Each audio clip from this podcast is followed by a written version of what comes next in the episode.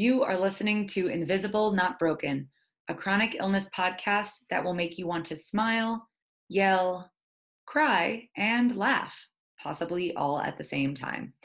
I'm Eva Minkoff, your co-host, fibromyalgia warrior, and founder of Wellacopia, the matching site that helps you find your ideal practitioners for your individual needs.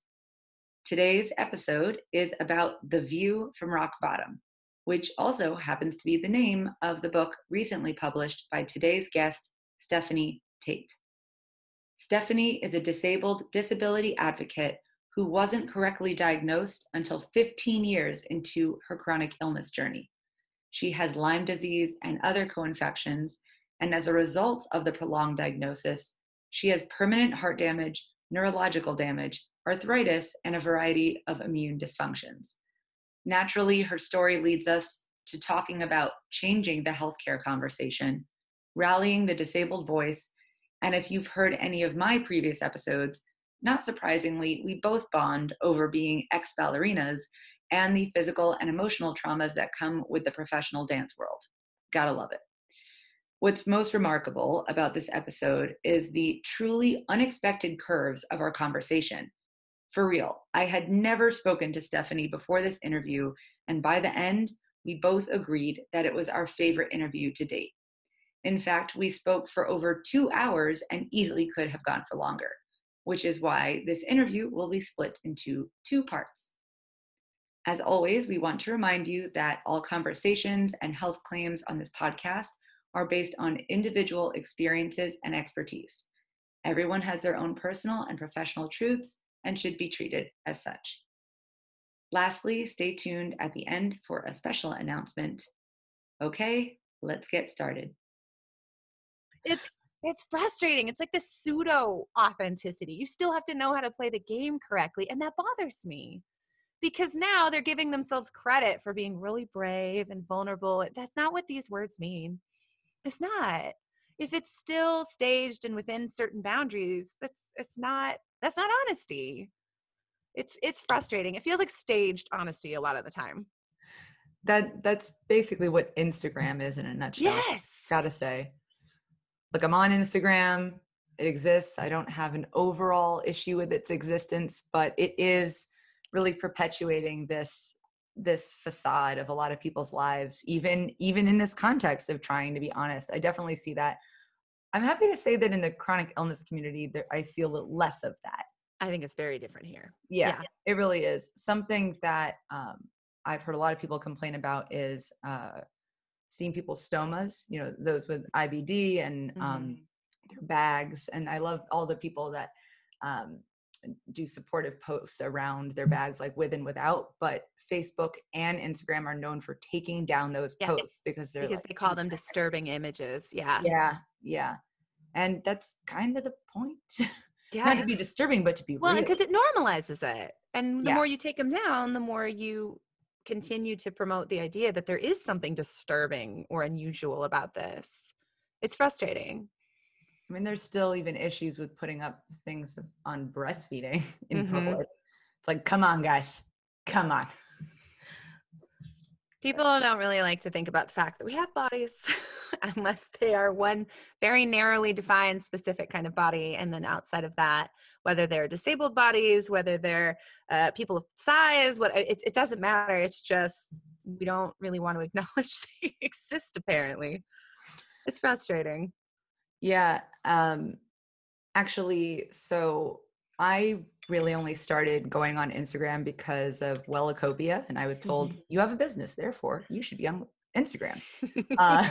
That's just what I was told. And yeah, I understand that. But in exploring Instagram, trying to get familiar with it, I came across one of apparently the most popular hashtags, which is Fitspo, which means fitness inspiration. Yeah. Yeah, Fitspo, fitness inspiration. It's more like fitness make you want to hate yourself for no reason. And like, good for you guys who are bodybuilders and like you decided to do that with your lives. Like, I have no shit. I love working out. I love strength. And bodies are beautiful even when they're not beautiful. But actually, I've decided to take on this hashtag that I'm surprised doesn't exist really. That's Wellspo. I'm really surprised that doesn't exist. Honestly. Like, change the narrative completely on that. Yeah. Because Instagram did crack down for a while on like thinspo and all of the very pro-ana content.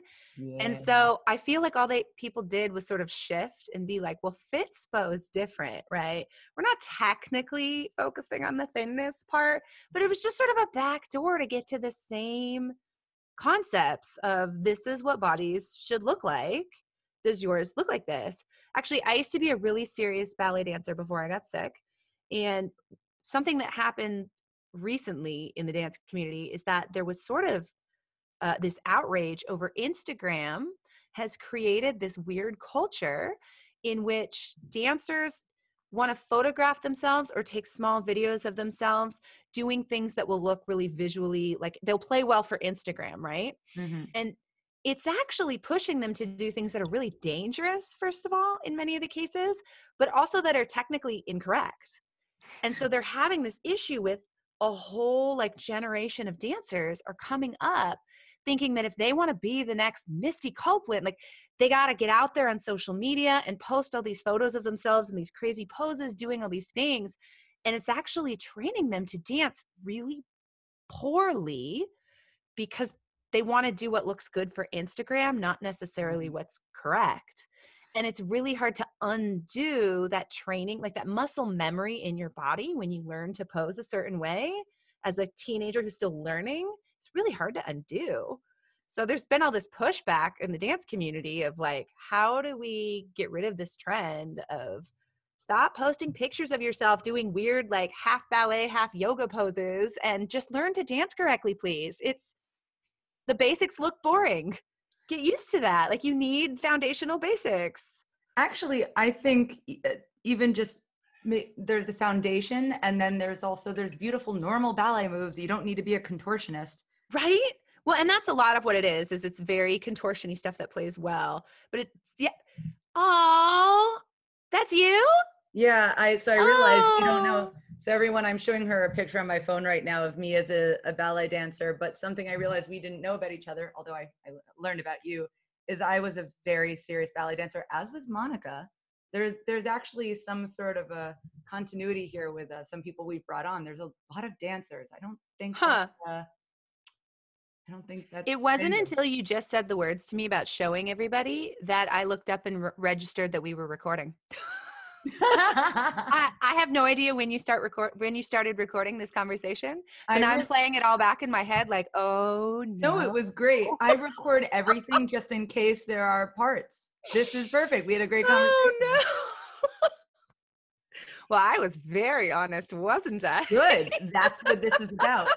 Have you listened to Monica? Yes. Oh, she couldn't be more honest. But yeah, so that was me at 15, leg in the air. I like this photo. Unfortunately, I feel the need to have this on my phone because otherwise, and this is my insecurity, I feel like people won't believe that I was a ballet dancer, which hurts. I mean, I have like a big painting I made up there. Oh, ballet is absolutely I would say the main contributor or a major contributor to me having fibromyalgia and hypermobility.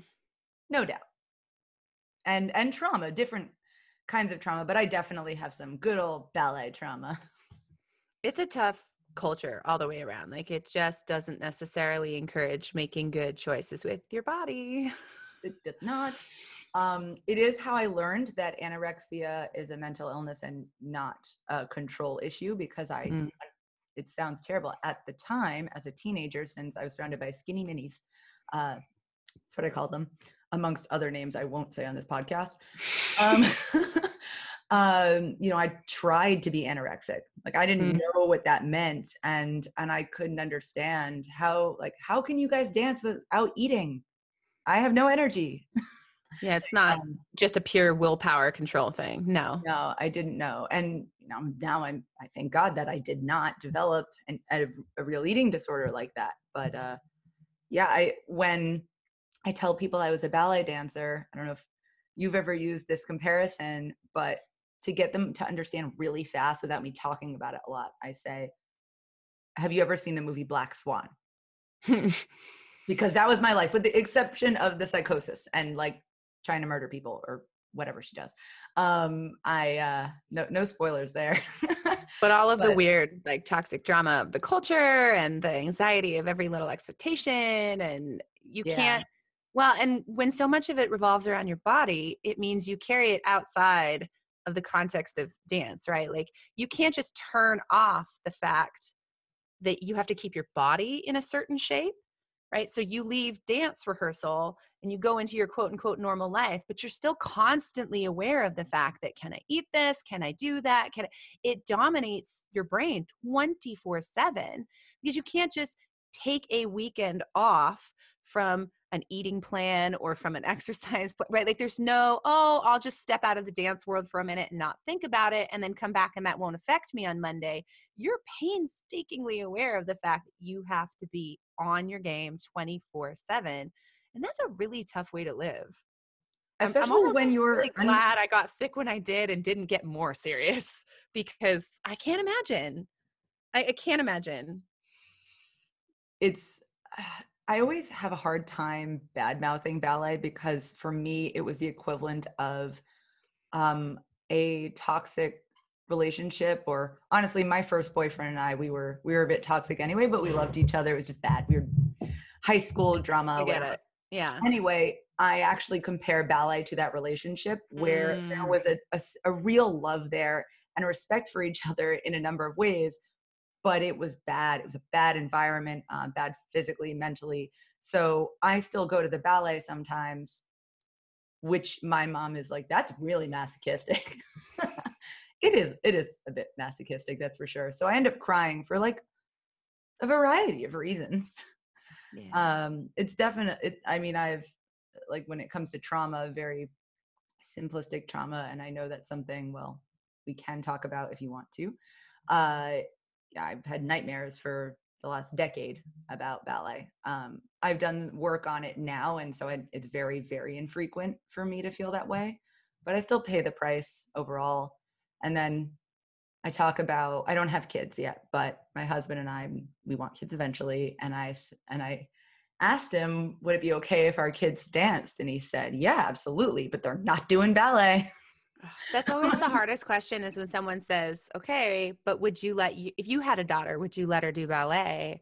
And it's so complex. Like, I think for me, the line is, when they're little, probably yes. Like, because there are so many good social skills, and it's not all bad for your body. In the beginning, ballet really did give me a lot of the skills to learn how to notice my body and what my body was doing, which is a good and important skill.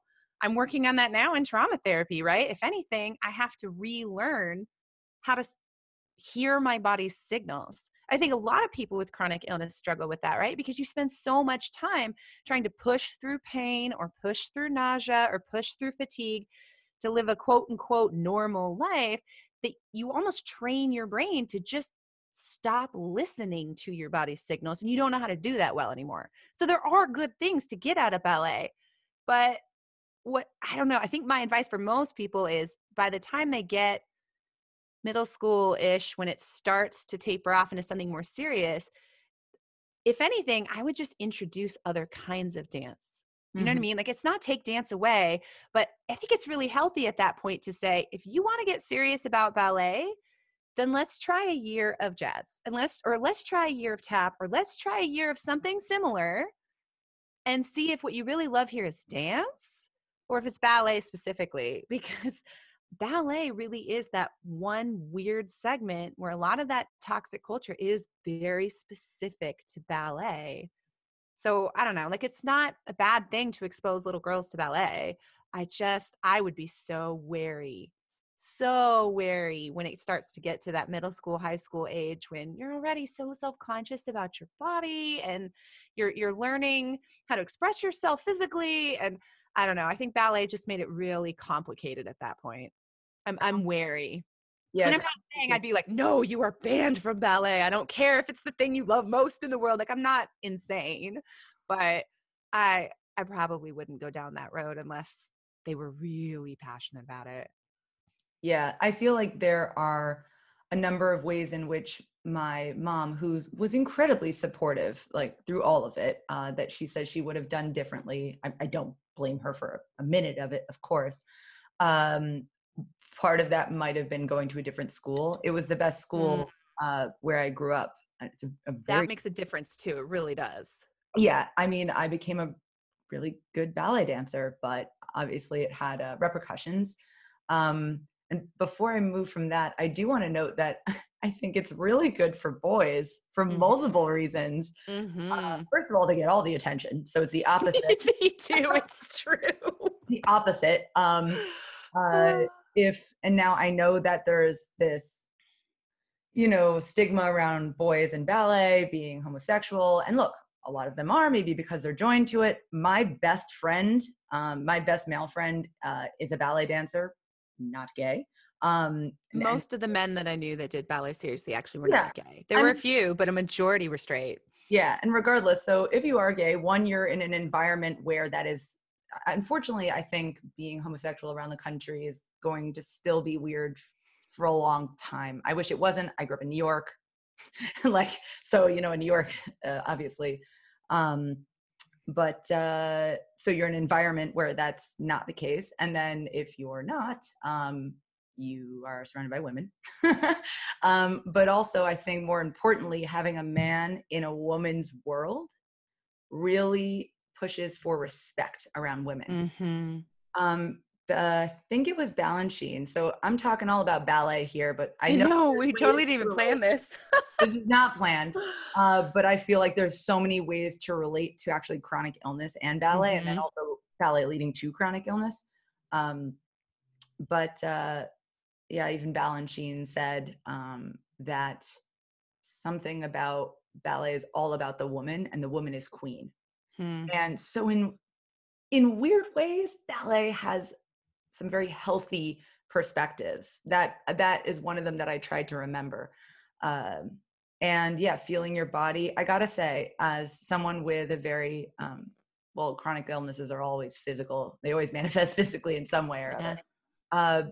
I tried to explain to my husband, because he never saw me as a dancer, what I missed the most.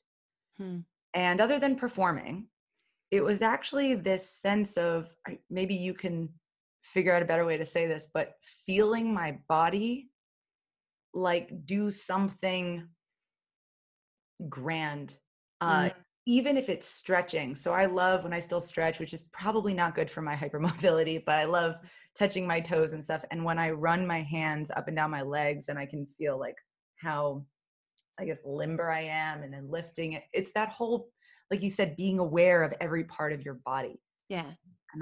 And I love that. And I'm really aware of my body now, but not for good reasons. Yeah. So yeah, that is.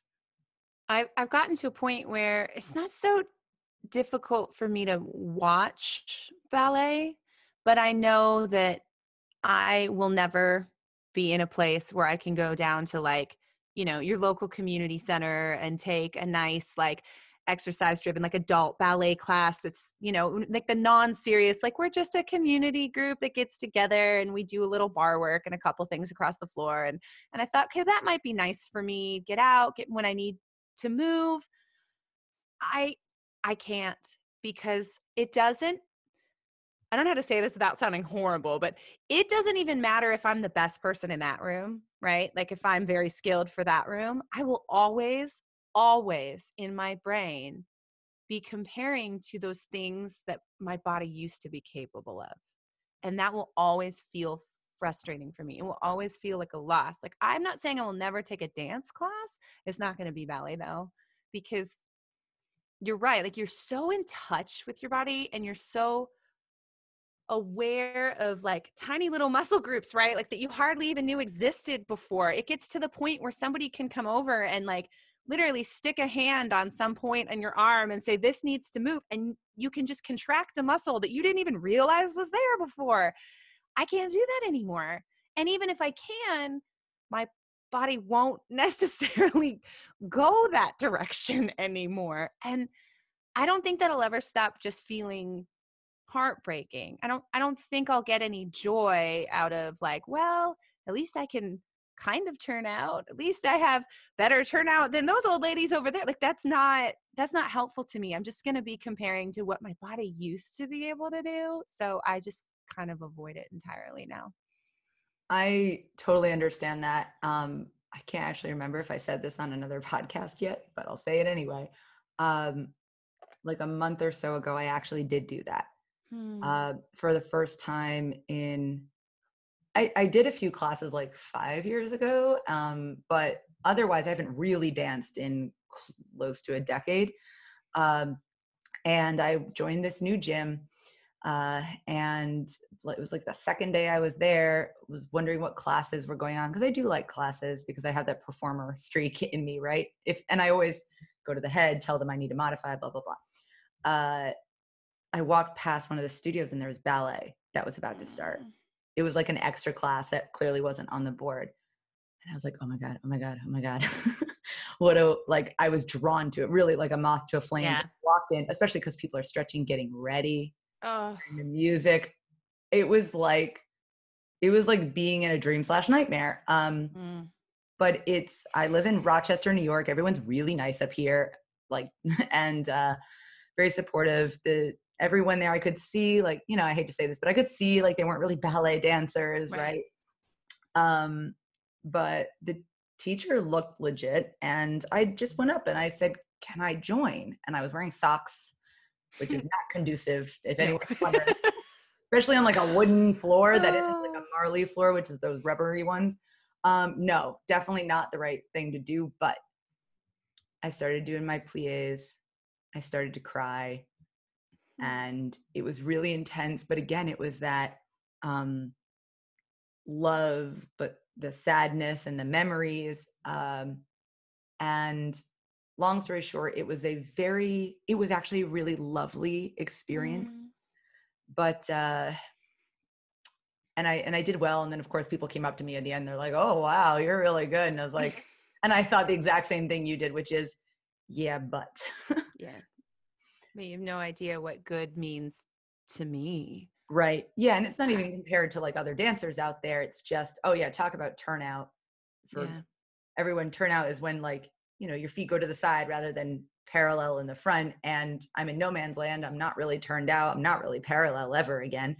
So no man's land. And yeah, these little muscle movements overall, you know, I think it's important to talk about this because it's not just ballet. We're talking about the loss of the lives we used to have. Yeah. But the reason I want to talk about actually this class, I want to just finish with this part, is I thought to myself, okay, what can I do to change this experience? How can I make it a positive one? Because there is a side of me that loves ballet. And here I am in a class where there's not competition. It's very relaxed. It's at my gym.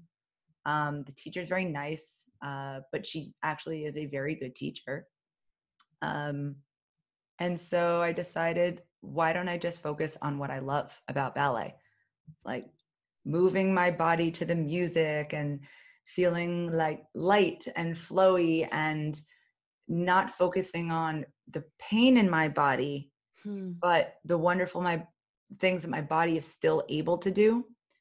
So I was like, whatever my turnout is, it is what it is. I'm not gonna put myself down for it. It does make certain moves difficult. There's a reason why turnout's a thing. I am heavier now. They're like, you know, there are difficulties because of my body, but I just decided to focus on what is working here. What can I do? What do I modify if I need to? And I've now taken four of these classes. Yeah. Good for you. I'm proud of myself for that. Before I did the second class, my husband, my mother, and my mother-in-law all like sat me down as if I was about to get back together with my ex. Like, seriously. They had a ballet intervention. Seriously, that's exactly what happened. But I'm hoping that that is a bit of Wellspo for some people, in that, look, we can't necessarily do what we used to do. And maybe there's a much greater divide for other people. Like, maybe it's not, I can't do as well in a ballet class, but it's like, I can't get out of bed. or, you know, I know that for a lot of people, there's a totally different spectrum. But I think about, in regards to everything that we love, I think there are parts of everything that we love that we can still embody and experience, even if it is in a totally different format or environment. So I did not plan on going here, but I did not either. This is where it went when two ballerinas get together. Oh. It happens. Yeah. So would you like to go back and talk about your story a bit?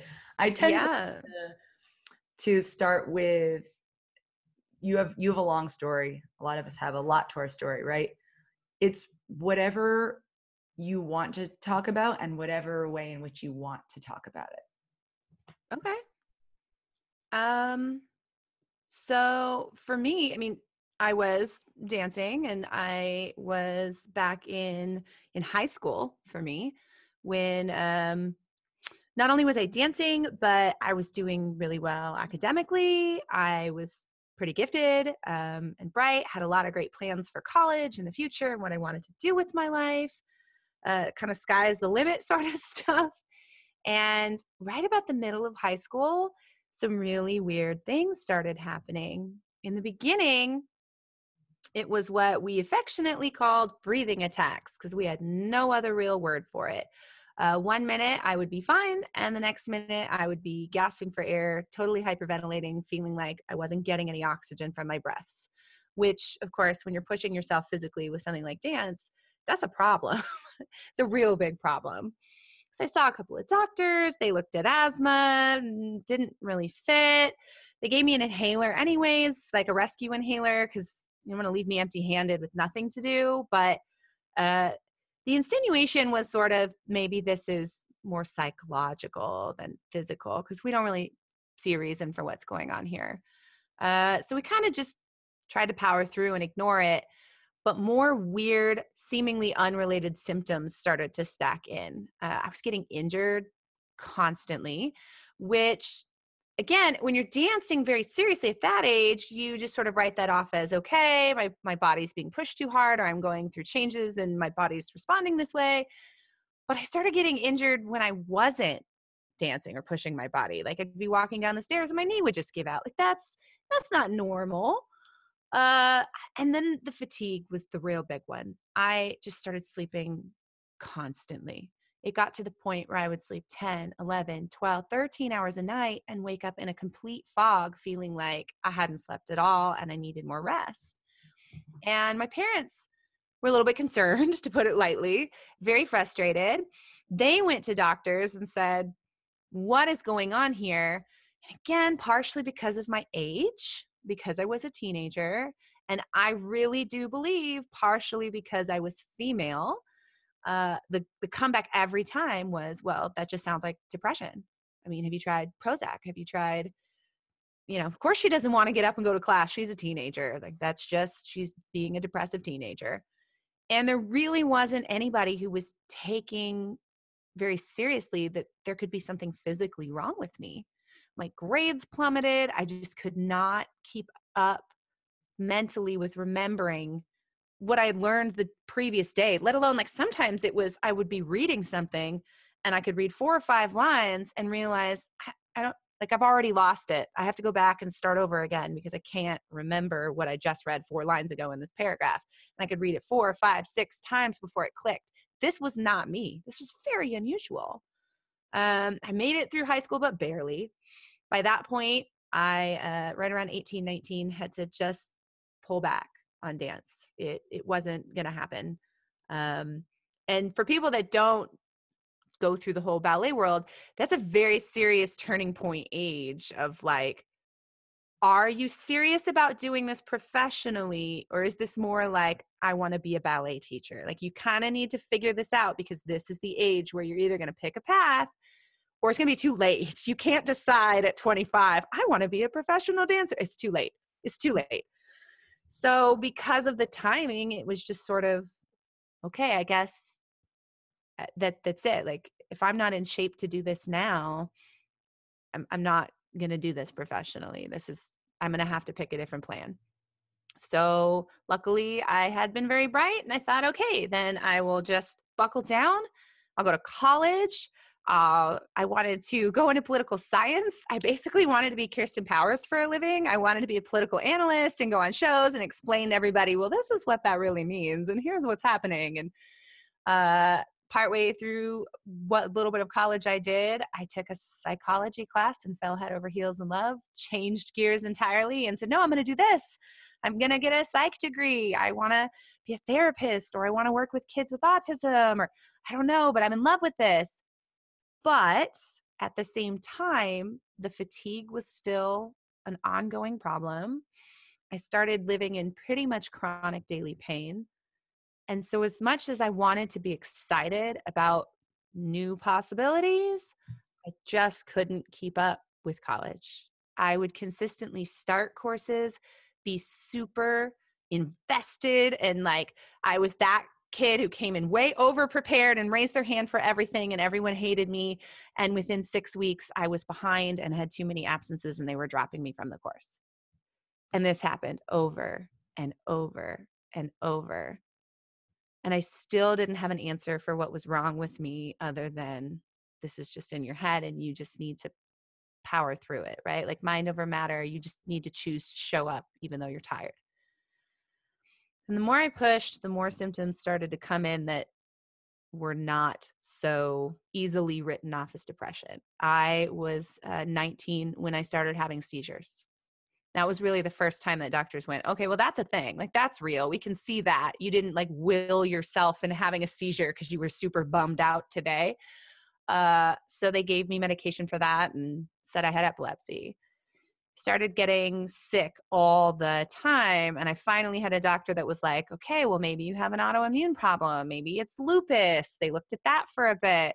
They actually started treating me for lupus for a while, which when you find out what I actually have at the end of this and find out it's a real bacterial infection, when you treat something like lupus, you're essentially trying to shut your immune system down, right? Okay. Yeah. So you put the dots together pretty quick there that the literal worst thing you can do to someone who has an active infection in their body is be like, why don't we suppress your immune system? So I got a lot worse and they went, oh, wait, nope, not lupus. Our bad, not lupus. Our bad. It's pretty much how doctors work. Like, we're going to try this. And then if you get worse, we're like, so it wasn't that. Our bad, moving on now. Like, it just never happened. It's just part of the process and you just have to accept that, which is so crazy to me. They looked at MS for a little bit, but I just didn't meet some of the criteria, even though I met others. I just got progressively worse. I had rheumatoid arthritis. They were talking about one of my hips. You'll probably need to get that replaced a lot younger than is normal because it's just going. I had problems with my hands. Took me a while to get the correct medical words for some of the things that were wrong with me because they felt weird or random in a way that I was like, I don't know how to describe this to a doctor without sounding insane, so I'm just going to keep some of this to myself right now. But I found out later that there are words for things like neuropathy, where I just don't necessarily feel the object in my hands. I can feel kind of the weight of the thing I'm holding, but I don't. Like, my nerves just don't send that signal when I'm touching something, which makes me klutzy as all get out. It's hard to do things like chop or not spill your coffee down your chest when you're trying to tip your glass instead of use a straw. Like, those are hard things to explain to a doctor.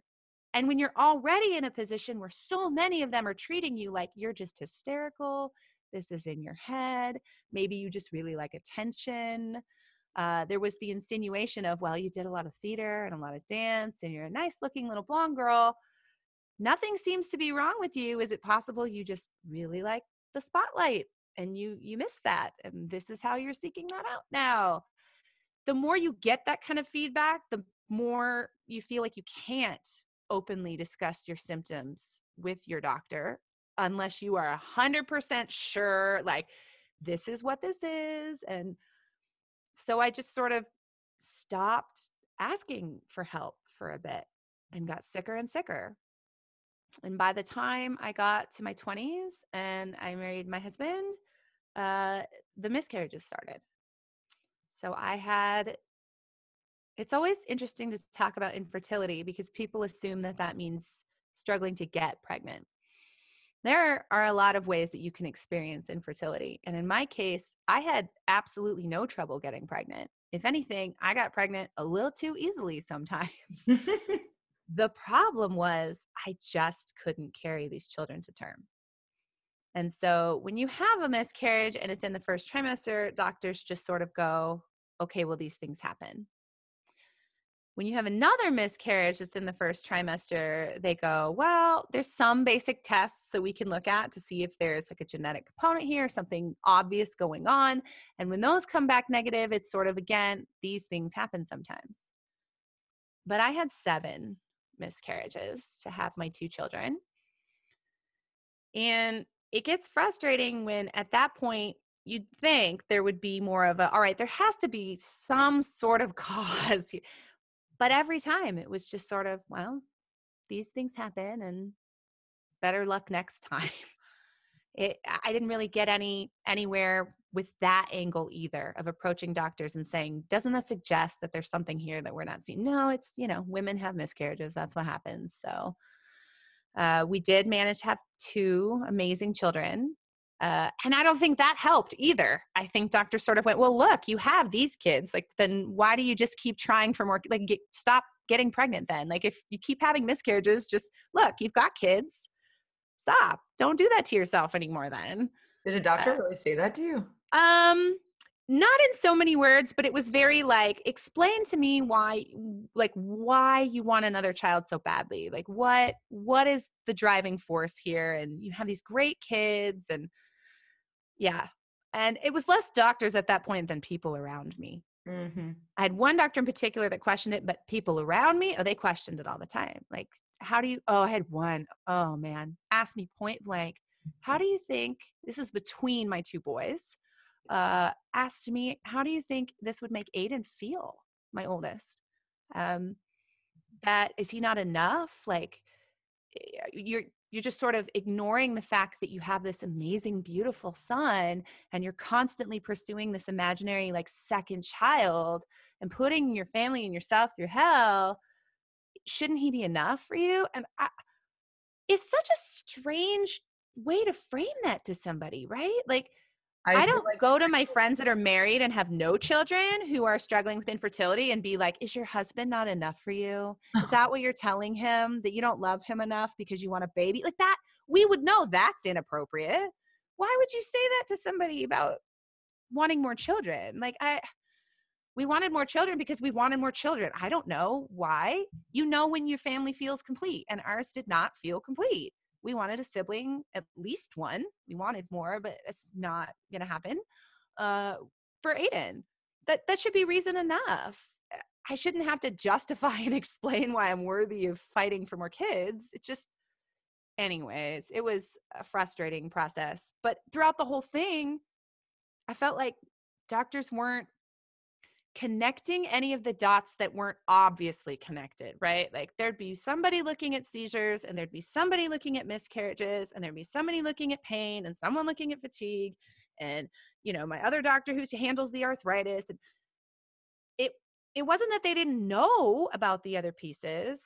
For reference, I've predominantly spent most of my time on insurance with Kaiser Permanente, and they've actually been really good for many years about sort of centralizing all of their information, because when you have Kaiser, it's a little bit different from a lot of other insurance in that they are both your insurance company and the hospitals and the pharmacies and the doctors that you go to. Mm-hmm. Like they are their own everything. So when you go to the doctor's office, it's a Kaiser doctor who's seeing you, which has its own pros and cons. But one of the good things about that is you don't have, you know, your cardiologist that's with some practice over here who doesn't talk to your neurologist because they're with a different company entirely down the road. That's not a thing with Kaiser. They all see each other's notes. It's all centralized. So it's not that they didn't have the tools to put the dots together.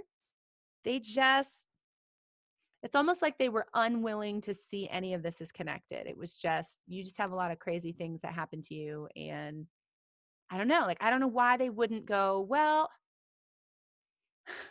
I laugh, but when you talk to people who have never experienced chronic illness, many of them think that this is like the show House, which drives me nuts. because they all picture that there's like a team that's like, oh, wait, she has seizures too? Oh, well then you combine that with the miscarriage and you get this because this is this other, they don't do that, you guys. Like that's not a thing. There are not entire departments at hospitals that are sitting around trying to figure out why people like me are sick. They don't do that. They look at the most obvious explanations. And if all of those tests come up negative, especially if you're a woman, it's, well, what do you want us to do? You seem fine. You know, try antidepressants, get some therapy. Maybe you're making yourself sick. And this went on for 15 years of my life until I got to the point where I was so sick that I was pretty much in bed 4 to 5 days a week, raising 2 kids. The seizures were somewhat well controlled with medication, but never fully controlled. My fatigue was just out of control. I had nonstop pain, anxiety. I was in the emergency room 4, 5, 6 times a year with illnesses that were out of control. But I had also started to develop really advanced symptoms of my particular condition. I had a tremor that would happen very often in my hands. I had a really bad aphasia. I couldn't access my words anymore. Very simple words that were very basic, like hat, would just disappear. And I couldn't speak clearly. And I had some heart problems all of a sudden. And again, it was, well, you must have had some sort of infection in your heart. And you had this pericarditis this one time, and we can see that on a test. So you're not faking that. And maybe it left some damage, and that would explain some of the issues with your heart. And it's all unrelated once again. It's like they just started throwing darts at a board of like, maybe you have 20 rare conditions all at once that have nothing to do with each other. That seems logical. And I finally hit my limit. I finally got to the point where I said, I can't keep doing this. It's almost like, I think for many of us who are chronically ill, you go through sort of the stages of grief, if you will. And I had gotten to the point of acceptance in a way of sort of, this is just my life. It's just going to be like this. There is no answer. They're never going to have an answer. Maybe I really am just crazy. Maybe I really do have 12 random things at once. And I don't know what started the cycle over for me, but it was like I got to the point where I couldn't live in acceptance anymore. And I was willing to just sort of jump off the cliff and go all the way back to start and risk going through all of that cycle again if it meant maybe, just maybe, there was an answer here that they had missed. And I started fighting really hard to get new tests for new things. I started looking at all kinds of crazy options. And what's hard with insurance is, when your doctor and your insurance company are the same company, you know immediately if you're going to get approved for certain tests or not. And many of the times I would go in armed with all of my information and say, I fit the profile for this or that, and I'd like this test. And they would go, no, we're not doing that. If you want that test, you can pay for it yourself, but we're not doing that. And one of those tests was the initial test for Lyme disease. I knew somebody whose daughter was quite a bit younger than me, but had started to go through very similar stages to what I went through. And in her case, they were able to figure out relatively quickly that it was Lyme. And she got treatment, and she was like a different person. Her life completely changed. And I thought, well, that's something we never looked at. It's worth a try. Let's just get the initial test. And to be tested for Lyme disease is a 2-step test. And if you get the correct kind of positive on the first test, then they do the follow-up one. And I went to my doctor with this information, and my doctor said, and I quote, well, Lyme is just the diagnosis du jour. Everybody thinks they have Lyme. And it was like, okay, I don't really care what other people think. Like, here's my case and all of my information. I fit the criteria really specifically. Can we at least just get the test? And my insurance said no. So fine. I'm convinced enough that there might be something here that, yeah, we'll pay for it out of pocket. Can you just do that test? So we paid for it out of pocket, and they did the first step of the test. And I asked my doctor, okay, like where are we at? And she told me it's a dead end. There's nothing there. I was very surprised and thought, okay, well, It's another thing we ruled out. Moving on. And it wasn't until a few weeks later when I was looking at a totally different possible condition that I said, can I get the results from all those tests that we've done so far? And I'm just going to put them in my file, like, so I can keep track of things. Because at this point I was talking to any doctor that would talk to me, like, help me look at my case and see if there's something here you see. So I get the results actually in front of me of the Lyme test that had been done. And it was very strange because there on the form was the listed range for what was standard, like in numbers. And then next to that was the number of where I came back, and it was higher than the listed range for what was standard. And I said, okay, maybe I'm just dumb and I'm not reading this correctly, but doesn't this say that it came back positive then? Because it's not in the negative range. So what does that make it? And my doctor says, oh, well, you're right. It's not negative, but it's not positive either. Yeah, that was my face. I was like, okay, wait. So there's no, and there's yes, and there's what else is there? I'm very confused right now. So they proceed to explain to me that when they do medical tests like this, they have invented, as I will just label it, they invented this. They have come up with a third range, which they call equivocal, which is their fancy way for saying it's not negative, but it's not positive enough for us to actually want to pursue this and have to pay for any follow-up stuff. So we're just going to put you in no man's land of maybe yes, maybe no. It just, we don't know. And what frustrated me was, okay, but Lyme is a two-step testing process, okay?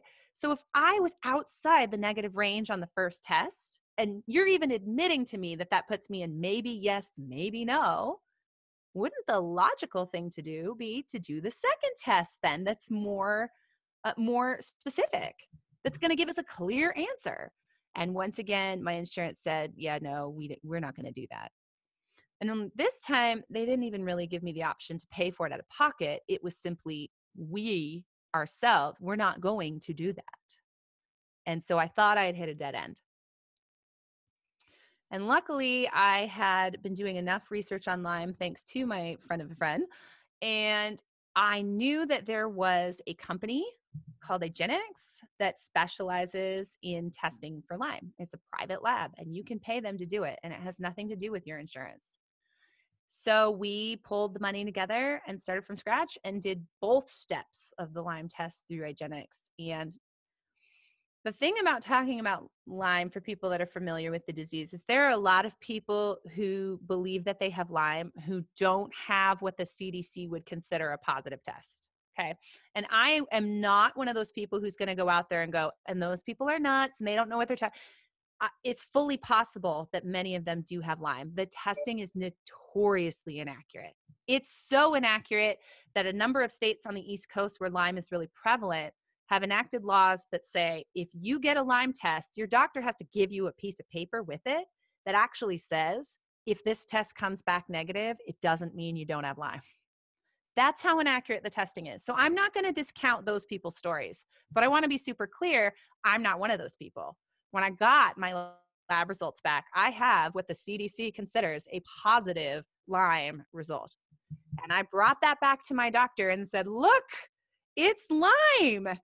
And they said, but we didn't do this test. So how can we actually know that you have Lyme? Because for all we know, like, you could have sent them anybody's blood, or they could have tested the wrong blood, or like, we don't even know how this lab does their tests. And we would need a positive result from us. And so I said, fine, then let's do the test. And once again, they said, we did that first test. We consider that a negative. You don't qualify for that test. And I thought very seriously about fighting that, but I had done enough research into Lyme and the Lyme community and my insurance to know it wouldn't have mattered anyways, because all they were going to be willing to do was say, here's 30 days of antibiotics at tops, at absolute tops. And then once you take those pills orally, you should be fine. Everything's all better now. Because unfortunately, There is an enormous debate about whether chronic Lyme or late stage Lyme is even a thing. And so because of the way insurance companies work, this is not a problem with my insurance company. This is every single one of them in this country and even in other countries. Canada has similar issues. The UK has similar issues. If there's any way, any little loophole that they can dive into to say, we don't have to pay for this, they're going to do it. They're going to do it. So if there's a debate about whether your condition is even real, I mean, that's not just a loophole. That is like a giant barn door flung open to say, we don't pay for those things ever, ever, ever, ever. So even if I had fought them on it, they weren't going to cover any of the treatment that I needed anyways. They were going to throw a couple of weeks of oral antibiotics at me and say, you should be fine now. So we went outside my insurance company and we started investigating who reputable, which is really hard, but reputable Lyme physicians were. Because again, once you are pushed outside the normal medical system, man, it's the Wild West out there. Because if you're not getting your treatment primarily from your usual physician, I mean, anybody can jump in and claim they have a cure for Lyme. There are people that will tell you what essential oils to take for Lyme. I mean, it's nuts out there. There are, I will not say that it's all good medicine. There are quacks out there who people swear up and down have cured their Lyme. And it's really hard to sort through and find out who's who. But we did our digging and we went to a trusted friend who had seen their Lyme improve. And we raised a ton of financial support from friends and family because it was excruciatingly expensive and we could not afford it. And we threw ourselves into treating Lyme. And I won't say that I'm like all better. That's totally unrealistic standard. But I have seen enormous improvement. My tremor comes and goes. It's fairly rare. It's more so in the winter, but and when I don't sleep. But it's not a constant thing anymore. I still struggle a lot with chronic fatigue, not anywhere near as badly as I used to. I'll be very honest and say that's also in part, oh boy, this is a risk saying this one too publicly, but I also found a really sympathetic doctor who looked at the research I brought him from Europe and recognized that in patients like me with chronic fatigue that is likely to never go away, antidepressants don't do squat. But you know what does help? Stimulants. So even though this is a risk, he is prescribing me Adderall off-label to help with the inability to get up out of bed. And nothing has changed my life more than being on a stimulant. Nothing at all. But I did a lot of months of intensive Lyme treatment and my arthritis improved, my memory improved. Some things will probably never improve because when you leave a bacteria to run rampant in your system for 15 years, like there's damage that you can't just reverse. I will probably never fix the heart damage that I have, for example. There are certain neurological symptoms that are never going to go away because when you lose those parts of your brain, they don't just regrow. Like your brain literally has to reallocate how it uses the space in the brain, and that's the best you can do. So there's some things that are never going to get better, and I've had to learn to live with that, that I will live as a disabled person for the rest of my life because for 15 years, nobody was willing to put the dots together. And more than that, most of them weren't even willing to believe me that something was wrong, that this wasn't all in my head. And when I think about that too hard, I still get very angry. I still get very angry sometimes at feeling like, I don't know how many years of my life were just completely robbed from me, robbed from my children, how many of my children were robbed from me because nobody was willing to take me seriously and really work on finding a solution instead of just telling me, well, it's not this. So, okay, fine. It's not that thing that you tested for. Great. Rule that out. But what is it then? And I never got that follow-up part. I basically had doctors that I think the number one bottom line for them was, if we don't know what it is, then it isn't. Then it's just in your head. Then it's just you. If we can't tell you what it is, it's probably nothing.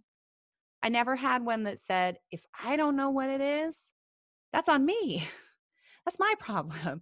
I need to keep looking then. That's not you. You're not crazy. I just don't know what's wrong with you. And I need to work on that. And we can keep working on that together. But I never got that. So I don't know what life would potentially look like for me if it hadn't been 15 years, if it had been 1 year or 2 years, or I don't know. And I probably will never know.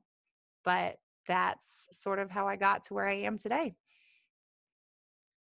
Thanks for listening to another episode of the Invisible Not Broken podcast. If you haven't already, please take the next 30 seconds to do these two things. Subscribe to our episodes and share this episode with a spoony friend. Stay tuned for our episode next week, which is part 2 of my conversation with Stephanie Tait. And guys, that's when we get real on a whole other level. This episode was brought to you by Wellacopia. Join the movement to help chronic illness warriors like you, like us, match with the right care. Getting the right care when faced with a chronic illness can be one of the most challenging things you may ever do in your life. It's hard to know who to trust, and dealing with providers who don't understand or even believe what you're going through can make you feel frustrated, defeated, and even broken. I don't believe it has to be this way. I started Wellacopia because I was suffering too, and knowing the reality that it takes an average of 10 years for an accurate diagnosis really pissed me off. That's 10 years of suffering, 10 years of doubting, 10 years of missing out on a full life. We built Wellacopia to match people with practitioners who are best for them, not just as patients, but as people, because the patient-practitioner relationship is a human relationship. Matching with the right doctor should be treated with just as much care as matching with the right life partner. We've only been live for a few months, and already we have people seeking matches in 42 states and 5 countries. But this mission and momentum cannot continue without your help.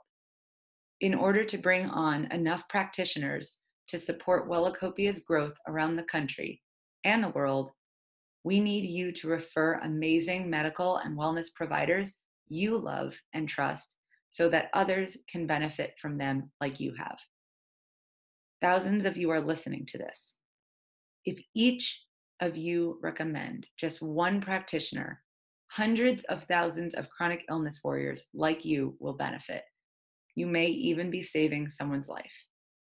If you don't have a health professional to recommend, you can still help us help you. The more people we have on Wellacopia, the faster the community grows and the better the matches will be. Joining takes just 2 minutes, it's free, and whether you recommend a practitioner or not, just by signing up, you're making a difference in the future of healthcare. Join our mission to humanize healthcare. Go to wellacopia.com. Thank you to those of you who have joined already. If you have any questions or feedback, or want to partner with Wellacopia's mission in any way, feel free to send me an email directly, eva@wellacopia.com. Until next time, be kind, be gentle, be badass.